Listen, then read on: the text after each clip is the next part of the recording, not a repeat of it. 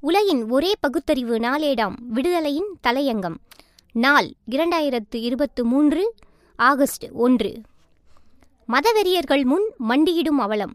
நாட்டில் அதிகரிக்கும் கும்பல் வன்முறையை தடுப்பதில் உச்சநீதிமன்றம் இரண்டாயிரத்தி பதினெட்டில் வழங்கிய உத்தரவை கண்டிப்பாக அமல்படுத்துவது தொடர்பாக தொடரப்பட்ட வழக்கில் ஆறு மாநில அரசுகள் மற்றும் ஒன்றிய அரசுக்கு உச்சநீதிமன்றம் தாக்கீது அனுப்பியுள்ளது. இந்திய கம்யூனிஸ்ட் கட்சி சார்பு அமைப்பான இந்திய தேசிய மகளிர் கூட்டமைப்பு தொடர்ந்த இந்த வழக்கில் அவர்கள் சார்பில் மூத்த வழக்குரைஞர் கபில் சிபல் ஆஜரானார். மகளிர் கூட்டமைப்பினரின் அந்த மனுவில் பசு பாதுகாப்பு கும்பல் வன்முறை ஆகியனவற்றில் இருந்து சிறுபான்மையினர் உட்பட பொதுமக்கள் உயிரை உடைமைகளை பாதுகாக்க ஒன்றிய மாநில அரசுகளுக்கு உச்சநீதிமன்றம் உத்தரவிட்டும். அதுபோன்ற நிகழ்வுகள் குறையவில்லை. டெக்சின் பூனாவாலா வழக்கில் இரண்டாயிரத்தி பதினெட்டாம் ஆண்டு உச்சநீதிமன்றம் பிறப்பித்த உத்தரவின்படி நடவடிக்கை எடுக்க மாநில அரசுகளுக்கு உத்தரவிட வேண்டும் என்று கோரப்பட்டிருந்தது. மனுவை விசாரித்த நீதிபதிகள் B R Gavai J B Pardiwala ஆகியோர் அடங்கிய அமர்வு ஒன்றிய அரசு மற்றும் மகாராட்டிரா ஒடிசா பீகார் உத்தரப்பிரதேசம் மத்திய பிரதேசம் மற்றும் அரியானா மாநில காவல்துறை தலைமை இயக்குநர்களுக்கு விளக்கம் கோரி தாக்கீது அனுப்பியது. பசு பாதுகாவலர்கள் படை என்ற அமைப்பு ஒன்று மாடுகளை சிகிச்சைக்கும் விற்பதற்கும் அழைத்துச் செல்லும்போது அப்படி அழைத்துச் செல்பவர்கள் இஸ்லாமியர்களாக இருந்தால் அவர்களை அடித்து கொலை செய்யும் வழக்குகளை உயர்நீதிமன்றங்கள் விசாரணைக்கே திருப்பி அனுப்புவதற்கு எதிராக கபில் சிபர் வாதிட்டார்.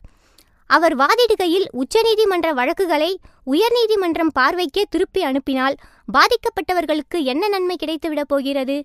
இரண்டாயிரத்தி பதினைந்தாம் ஆண்டு உத்தரப்பிரதேசத்தில் முகமது அக்லாக் என்பவர் மாட்டிறைச்சி வதந்தியால் படுகொலை செய்யப்பட்டார். அப்போதுதான் முதன் முதலாக மாட்டிறைச்சி படுகொலை வெளியே வந்தது. உத்தரப்பிரதேசம் ஹரியானா ராஜஸ்தான் குஜராத் மத்திய பிரதேசம் போன்ற வட மாநிலங்களில் பசுநேசர்கள் என்ற பெயரில் திரியும் கும்பல் சட்டத்தை கையில் எடுத்துக்கொண்டு பசுவை கொண்டு செல்லும் வாகனங்களை வழிமறித்து வண்டி ஓட்டுபவர்கள் இஸ்லாமியர்களாக இருந்தால் அவர்களை அடித்தே கொள்ளும் கொடூரம் கடந்த எட்டு ஆண்டுகளாக நடந்து வருகிறது. தனியார் குற்ற ஆவண அமைப்பின் புள்ளி விவரத்தின்படி இரண்டாயிரத்தி பத்தொன்பதாம் ஆண்டு வரை பசு பாதுகாவலர்கள் என்ற பெயரில் ஆயிரத்தி இருநூறு இஸ்லாமியர்கள் படுகொலை செய்யப்பட்டிருக்கலாம் என்று கூறப்படுகிறது. இது தொடர்பாக தெகசின் பூனாவாலா என்பவர் தொடர்ந்த வழக்கில் உச்சநீதிமன்றம் மாநில அரசுகளை கடுமையாக கண்டித்திருந்தது. பசு பாதுகாவலர்கள் என்ற பெயரில் எப்படி சில சமூக விரோதிகள் சட்டம் ஒழுங்கை கையில் எடுத்து பிற மதத்தவரை கொலை செய்ய முடியும் என்பதுதான் யதார்த்தம். மாநில அரசுகள் இதன் மீது எடுக்க வேண்டிய நடவடிக்கைகள் குறித்து பிறப்பித்த உத்தரவையும் மீறி கும்பல் வன்முறைகள் நடக்கின்றன. அதில் சிறுபான்மையினர் தாழ்த்தப்பட்ட மக்கள் அதிகம் பாதிக்கப்படுகின்றனர். இதில் என்னதான் தீர்வு? நான் எங்கே செல்வேன் என்றார். கடந்த முறை கும்பல் வன்முறை வழக்கில் விசாரணையின் போதும் உச்சநீதிமன்றம் சம்பந்தப்பட்ட மாநில உயர்நீதிமன்றங்களை அணுகுமாறே கூறியது. ஆனால் மாநிலங்கள் உரிய நடவடிக்கை எடுக்கவில்லை என்றார். இதனையடுத்து உச்சநீதிமன்றம் சம்பந்தப்பட்ட உயர்நீதிமன்றங்களுக்கு தாக்கீது அனுப்பியது. இதனையடுத்து உச்சநீதிமன்றம் சம்பந்தப்பட்ட உயர்நீதிமன்றங்களுக்கு தாக்கீது அனுப்பியது. ரெண்டாயிரத்தி பதினெட்டில் உத்தரவு சொல்வது என்ன?